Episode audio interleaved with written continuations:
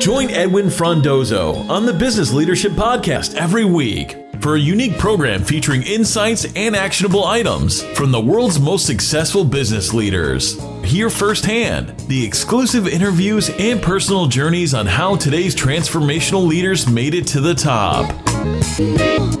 No matter what you're doing today, what your role is, in my mind, everybody's a leader. You don't need a capital L leadership title. And so just, you should challenge yourself to say, I know I'm doing a good job, but am I having an impact? How could I have a greater impact? How could I leave a legacy in what I'm doing today so that when I move on from this role, either the business is better, the team is better, the client's better, the process is better. That's how you really develop yourself as a leader.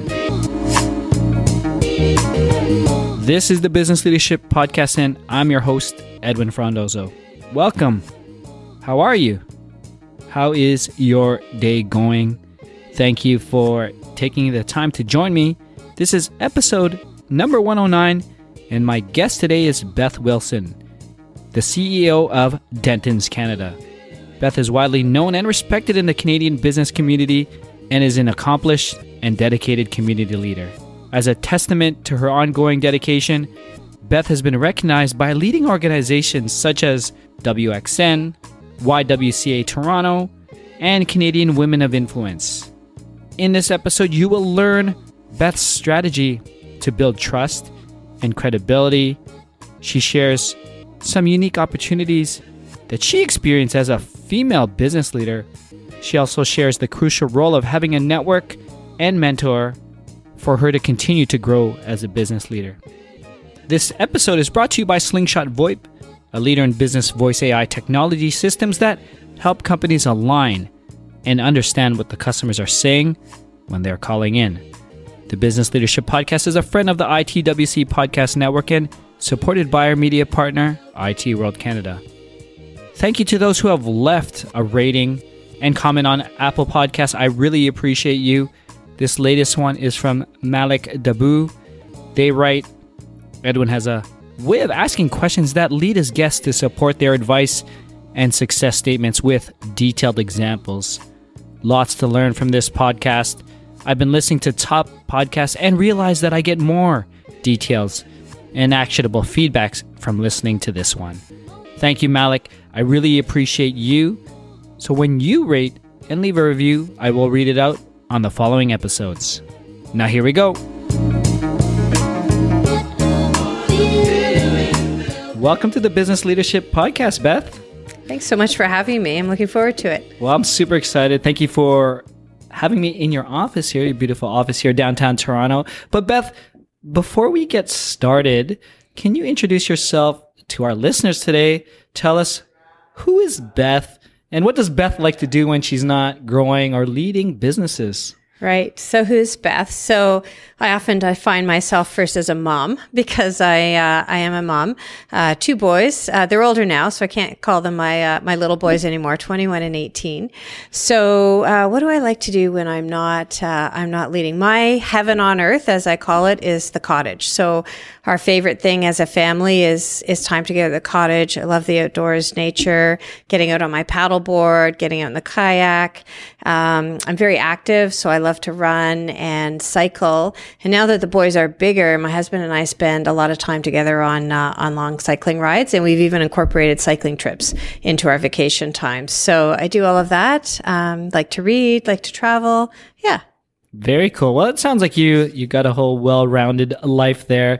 Um, so I'm really excited to to learn more and really share your story here today.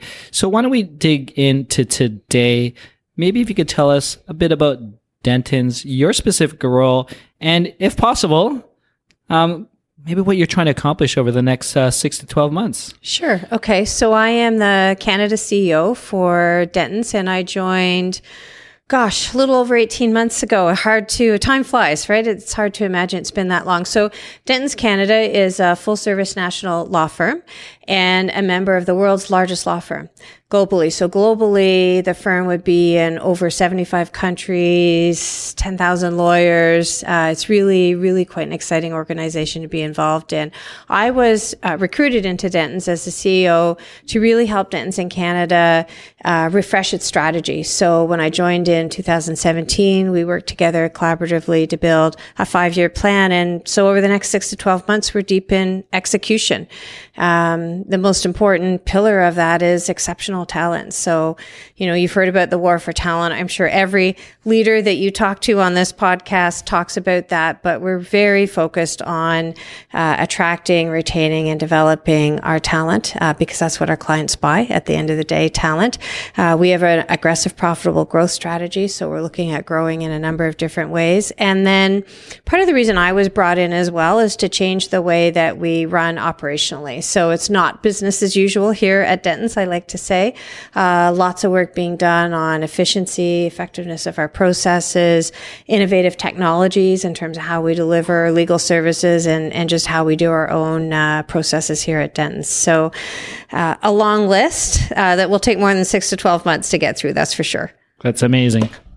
What's really interesting, Beth, in, in what you said here, and I just want to dig a little deeper into it, which is really interesting for some of the listeners who may have just heard that one, you got recruited. So you were not in house a couple years ago.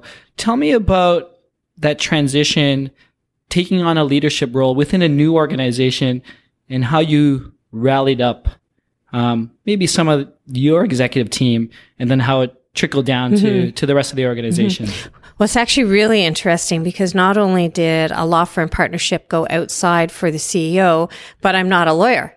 I spent 26 years right out of university at KPMG. So I'm a, I'm an accountant by background. So no accounting or lawyer jokes are allowed ever on this podcast and and I was uh, recruited because of the business processes and the growth that you see in the big four firms.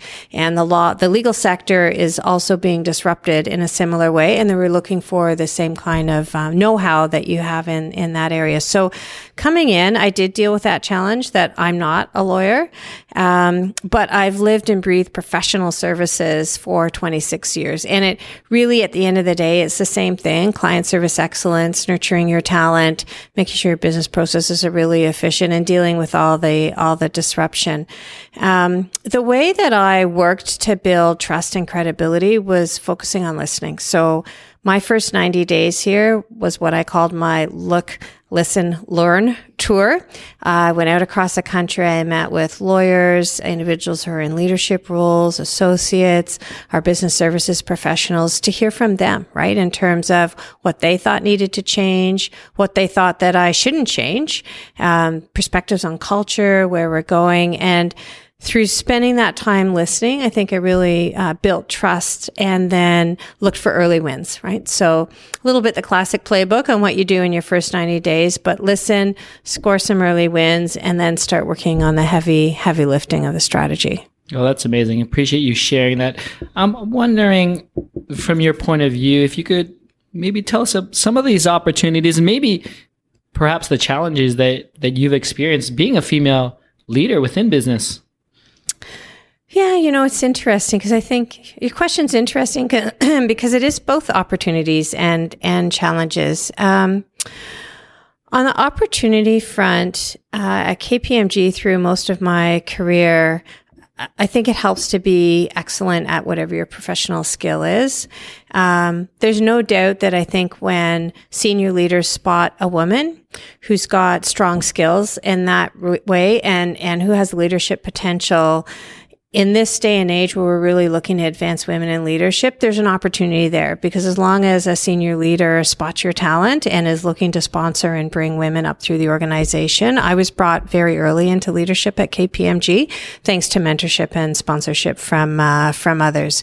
Um, I think there's also an opportunity to bring uh, to bring to bear what's unique. Uh, and I don't like to generalize, but there are leadership traits that you see more frequently in women than you do men. So I think there's a great opportunity for organizations and for female leaders to leverage that as a strength as opposed to seeing it as, you know, a trait that they have to modify or change to emulate male leadership behavior. I think there's a grand awakening going on in society and in business, and it's backed by research about how powerful those traditionally female leadership traits can be in an organization in terms of driving performance. So to me, that's a huge opportunity for women out there to grab it. I think now is, uh, now is a great time to do that. You know, on the challenge side, when I talk about this, you know, I say you can't, you can't defeat biology, right? So at the end of the day, women are still, you know, carrying and bearing children and there's a, a, physical need for mothers. I think from a societal perspective, women still bear a lot of the responsibility in terms of general caregiving, care for the family, elder care, kind of being the ones holding that family unit together. And so that invariably poses a challenge for women for sure. There is, there is a unique balancing aspect, if you want to use that word, or integration aspect, work life integration aspect unique to women. Um, and you have to work through that and leverage your network and your family and and be with open-minded organizations that are going to support you particularly through those early years when your when your children are younger. And then i think as you get more senior and certainly my experience was there's still unconscious bias out there for sure. And we see it we see it with women in politics. We still see it as women are challenged to reach the upper echelons of, of business or in board seats. And so dealing with that unconscious bias uh, as you go requires some strength and courage. Have you seen a shift though in consciousness uh, throughout the years as you've grown through KPMG and now leading a, a national organization? Absolutely. So, absolutely. There's so many examples of what is better. And, and this topic's interesting because we can get depressed about the fact that we still have a long way to go in terms of women in senior roles and on boards. But when you think about where we've come from, even 10 years ago, um, you know, when I was making partner, for example, at KPMG, I didn't have any female role models who were partners who had children, for example.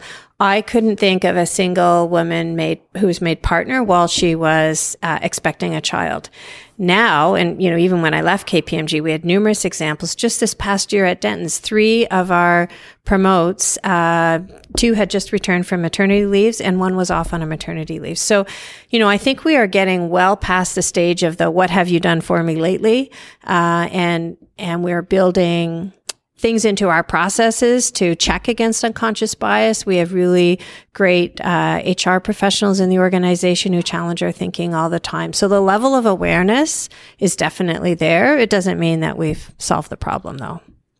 It's it's super interesting and very inspirational, especially me having a young daughter, almost almost turning three, and I love in terms of seeing that shift and and really wondering, you know, how to nurture my own daughter right. and who to look up to. And sort of some of my motivations as well for this podcast is always to show that example. And what would you say beth to those who are listening some of the younger emerging business leaders who are female who may be you know going through this challenges or maybe not even seeing opportunities at this point? Like what what advice would you give them at this point? Uh, i think I, a few things. First of all, recognize that your career is really, really long.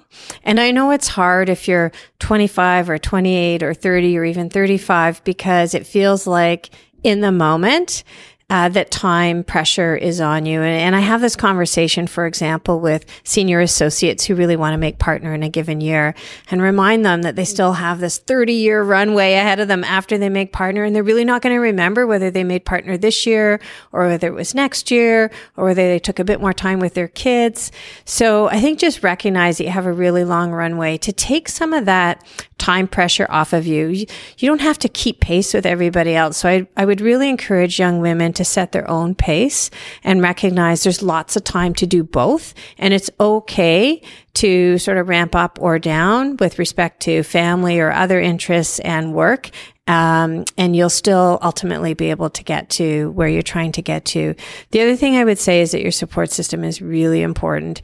And I think it's really important for young women to have honest conversations with their significant others or in their households about, about what you as a family unit want your family life to look like. How are you going to, between each other, take your foots respectively on and off the gas pedal in terms of your careers or flexibility? Do you know, do you both believe in a full time nanny as a model or not? And if not, where's the support going to come from? Grandparents, otherwise. Um, decide you're going to spend money on making your life easier, whether that's, you know, household support or whatever the case may be. I often see young women struggle because they haven't really had that kind of honest conversation in their homes. That's sort of on the home personal front. And then at, at in in business or in their profession, it's really important for women to um, state their ambition, to not assume that just because they've got their head down and they're doing great work, that their performance managers or leaders know that they aspire to do something more, that they want to be considered for roles. So I, I think that's important to have those uh, have those conversations for sure. How are you enjoying the conversation with Beth? I got a question for you. Do you get inbox anxiety? You know that feeling when you open your email inbox and you see countless of unread emails? So what do you do? You you quickly close that app. I used to have it till I found a system that allows me to achieve inbox zero. I'm excited to share that I wrote a short ebook to share the strategies and tools that I use to get to inbox zero. Not only that, I provide some challenges that will give you some accountability to help you achieve inbox freedom. Did I mention it's free? Yes, I wrote this for you. No email required. Simply go to my Facebook group at thebusinessleadership.com slash FB group or search for the Business Leadership Group directly in Facebook. Now let's get back to it. I'm just changing gears, um, Beth. Many leaders take many risks, and I'm sure you've done many of them throughout your career, and some actually may result in failure. How have you dealt with handling failure and adversity? adversity? I think it's great you asked that question because I don't think we spend enough time telling stories about failure. We focus a lot on success stories and there's so much to be learned from failure stories. People are even, women in particular, I think are afraid of even using the failure word, um, for, for a bunch of reasons. So, the big thing for me is about building personal resilience. So, you know, you can have bumps in the road, failures, if you want to call that, in your personal life or in your professional life. And so having the physical and mental resilience to deal with that through your habits is really important. So exercise, stress reduction, journaling, you know, what's your outlet, taking adequate vacations, you know, that self care piece. I don't think we learn that sometimes till much later in life. And, and I think I should I, I could have done a much better job of that earlier on, uh, for sure. And it would have made me more um, resilient.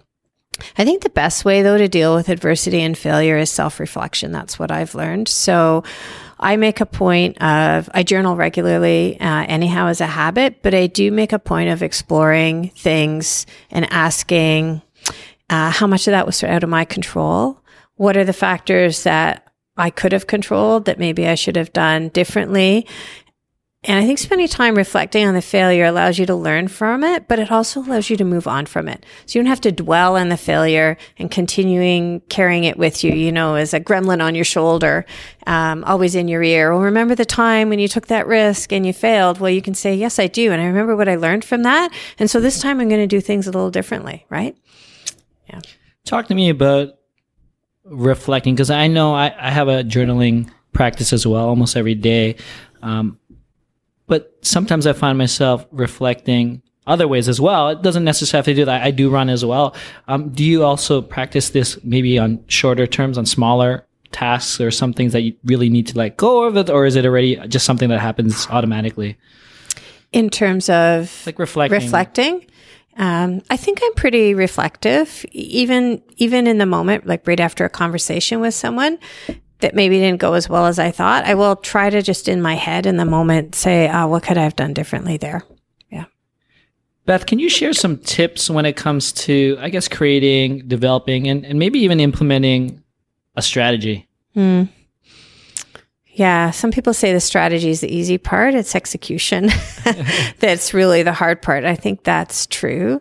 Um, I think it's really important when developing a strategy to make sure that there's not too much navel gazing going on as you develop the strategy. So looking outside your organization and, and not just to competitors in your sector, but so much can be learned from thinking laterally and thinking about how do you take the strategic challenges you're facing as an organization and can you find organizations in another sector who are undergoing the same sort of challenges, whether it's being disrupted by technology or changing needs of a client base and and look at that to see well what are the strategic differentiators over there? How can we apply it to our so to our business? So i'd say the first thing is broadly looking outside. The second thing is making sure that you have diversity in the broadest sense of the term around the table or in your workshops as you're as you're working on strategy. So you know, I think it's great if the leadership team gets together to work on strategy, but where's the voice of the millennials in your organization, right? How, how, again, it's, it can be groupthink. So if you think about diversity as generational, job function, you know, gender, ethnic background, and making sure that you're getting different voices at the table and in the build part of the strategy is super critical. And then that also helps you to buy buy-in along the way of the strategy. So I found, here that I took the strategy out in town hall sessions first for lots of discussion with the partners and then our team members. And that allows for an opportunity to buy in. I also think that in terms of building that buy in, it's really important to help people understand the what's in it for me in terms of the strategy, right? How do you take that strategy which people might look at and say, well, that's the leader's job to implement that. How do you make that real for them? What meaningful role can they play in their day to day job function that will actually help advance the strategy? Because everybody wants to be part of that. Um, it can't just be a shiny document that sits in a leadership desk somewhere. Is there anything that you do, um, maybe in the past or even now? I know you talked about journaling, but anything else that you do to that allows you to continually grow and develop as as a leader yeah, it's really a challenge, right? As you become more senior in an organization, they say, you know, they say it's lonely at, lonely at the top, and that they mean that for a reason. Um, so a few things. First of all, I sit on outside boards. So I, I sit on one corporate board and a number of not-for-profit boards, and I find I learn a lot uh, through my board work. Um, you become challenged in that you have to learn a different business model from your own, which also stimulates your own thinking about your organization. And I also learn from watching other board directors and how they operate around the boardroom table and the way they phrase problems or or present or think about strategy. So for me, that's been a great sense of of learning. Um, my network, so I network with other senior leaders and CEOs, and and that that's been a great source of learning um, and mentoring. So, you know, the interesting thing is often you think about mentoring and that you're imparting sort of knowledge and wisdom and guiding somebody, uh, somebody else. But when mentoring is working really well, I find I also learn from the people that I mentor and that I bring along. So that's been a great source of learning, you know, and then reading and all of those great things, of course. But yeah, sure. Was there one practice that really helped you grow? Maybe perhaps when you're in KPMG that really allowed you to significantly start growing, or was there a mentor that that you looked towards that that really believed in you? Mm-hmm. A couple things. For sure, there was a ment, and, and I would use the word sponsor. Uh, and he was our CEO at the time. His name is Bill MacKinnon.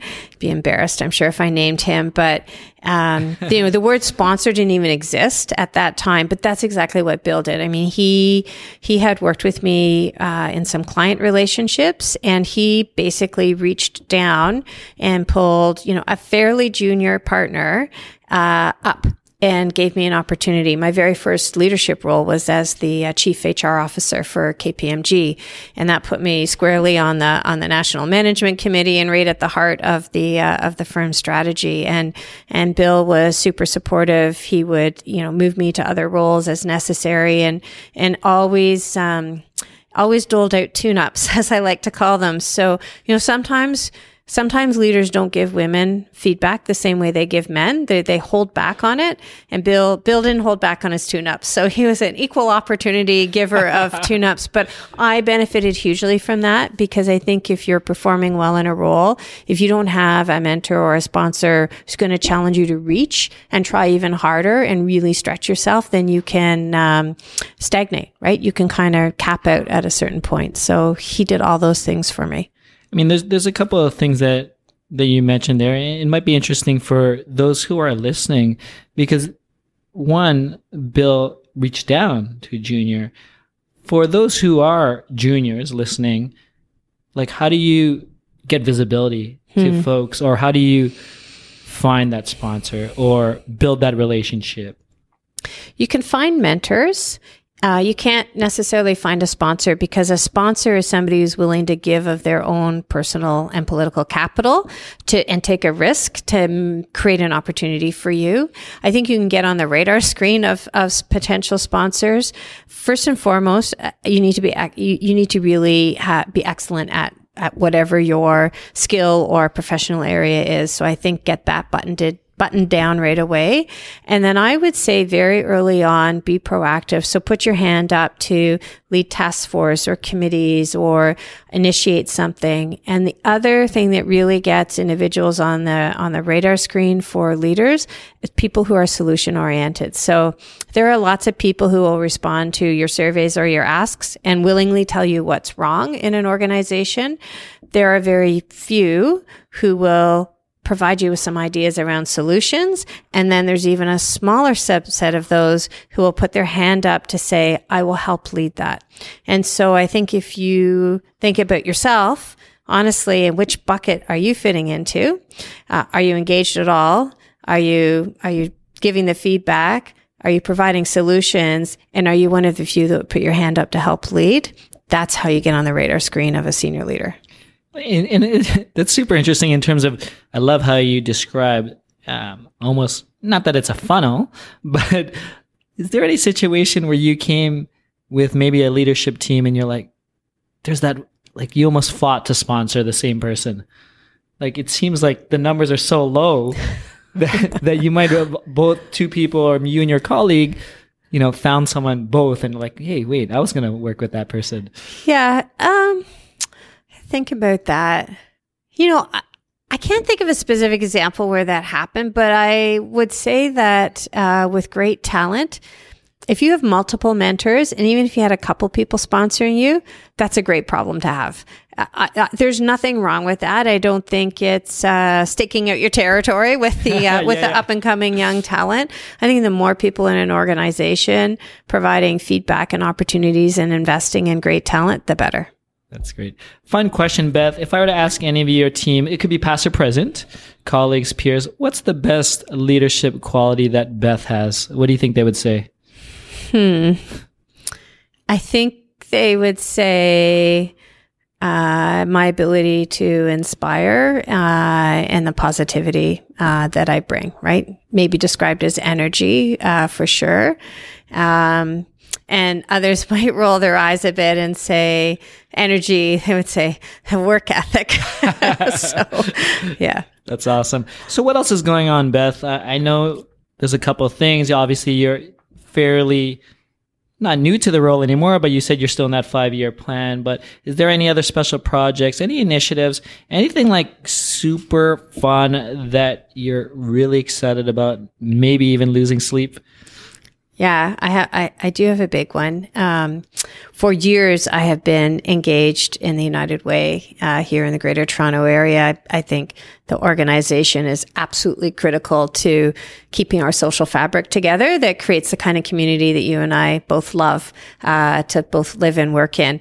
And I'm so honored that I was asked this year to chair uh, the United Way campaign for 2019. So I'm leading a big cabinet, a whole team of business and community leaders to drive that annual campaign, which funds basically all of the high impact programming for social a- services agencies across the community in the Greater Toronto area. So, so super honored. It does keep me up at night because it's an incredible responsibility. Uh, the community, as you and I look outside the window here, the community is dependent on us to have a successful campaign and, and do that because it's that network of social services agencies that really makes the difference. So the other thing that's coming up I'm not losing sleep, uh, but I am thinking about investing in a box of Kleenex. Uh, I have a double graduation in June. So both of my boys that I talked about are graduating, one from grade 12 and the other one is graduating his, uh, his undergrad program at Carleton. And they're both in the same week in June. So it'll be celebratory, but I'm sure mom will be uh, doing her crying along the way. So. Oh my gosh. Well, first off, congratulations on the appointment. Um, I'm definitely going to ask you how we as the listeners could help uh, with the United Way or where we could get more information. Um, and I'll post it on the website as well. Um, also, congratulations to the double graduation, especially the son at Carleton. That's my uh, my university. Oh, terrific! Oh, that's great. Oh, he loves he loves Ottawa. Has loved Carleton. Has had a great experience Ottawa, there. Ottawa's amazing. Yeah. Amaz- amazing place to study. Yeah. Um, I'm having a blast, Beth. But before we end, I'd love it if I if you could share some final thoughts, uh, observations, ideally some type of actionable recommendations that you could share with the business leader, emerging business leader who who is listening today. Yeah, I think a few things. Um, I stay. I, I talked about one already, which is really uh, the importance of stating your ambition. Um, and you shouldn't be afraid of that word ambition either. And I think the more you talk about it, whether that's in an entrepreneurial uh, landscape or in a, in a large corporate, uh, letting others know what your dream is, what you aspire to, then they can help you and they can create those opportunities for you. Um, the second thing I would say, and it goes a little bit back to your question around how do you get on the radar screen of leaders, no matter what you're doing today, what your role is, in my mind, everybody's a leader. You don't need a capital L leadership title. And so just, you should challenge yourself to say, I know I'm doing a good job but am I having an impact? How could I have a greater impact? How could I leave a legacy in what I'm doing today so that when I move on from this role, either the business is better, the team is better, the client's better, the process is better. That's how you really develop yourself as a leader by pushing yourself in your existing role to uh, to have impact for sure. Um, and then the third one comes back to your failure question is uh, is around taking risks. Um, it can be really uncomfortable to stretch yourself, to make a lateral move, uh, to try a different sector. It is only through taking risks and, and failing and succeeding that we grow as individuals and we develop that whole portfolio of experiences that will make us great leaders. So those would be my three big things for Oh, those, sure. those those are pretty good. Thank you for And self care. Do Oh. not forget self care. Yeah, Diet, exercise, spa treatments, whatever whatever it is for you is so important and not lose that It's- along it's the way. It's never too soon to start, right? Never too soon to start. Awesome, Beth. To close, can you share in more information uh, where we can find more information about you? Obviously, Dentons or anything else, uh, like United Way. Yeah. Um, Um, so I'm on LinkedIn, so everybody can find me on LinkedIn for sure. Uh, Dentons is easy. It's just www.dentons.com. That'll take you to the global website, and then you can find Canada in there and, and drill down uh, for anything, or or maybe it's another country uh, that you're interested in. And the United Way, I would say, uh, I would say just uh, you know Google United Way Greater Toronto Area, and I would ask our listeners to spend a bit of time on the site because I think um, you would be surprised to learn uh, learn about the United Way and, and what it's doing and how dependent the whole functioning of our community is on what the United Way does. Read some of the research, right? Educate yourself on, on some of the issues. And then obviously I would love to en- love to have you engage as volunteers, uh, and, uh, and of course with your wallets, either through your workplace giving campaign or individually. Amazing, Beth. It's been an amazing time with you. Thank you for joining us on the Business Leadership Podcast. Thanks for having me. I really enjoyed it. That's it, biz leaders. Thank you for joining me on the Business Leadership Podcast, episode 109 with Beth Wilson. If you want to learn more about Beth, Dentons, or anything else we discuss, please go to thebusinessleadership.com slash 109. Join me on my private Facebook group where I will discuss this episode, answer your questions, and connect you with other like-minded business leaders. Simply search for the Business Leadership Group directly in Facebook. And if you haven't done so yet, please subscribe and rate the podcast on Apple Podcasts, Google Podcasts, Spotify, or wherever you're listening today. Thank you again. Edwin signing off. Thank you for listening to the Business Leadership Podcast at thebusinessleadership.com.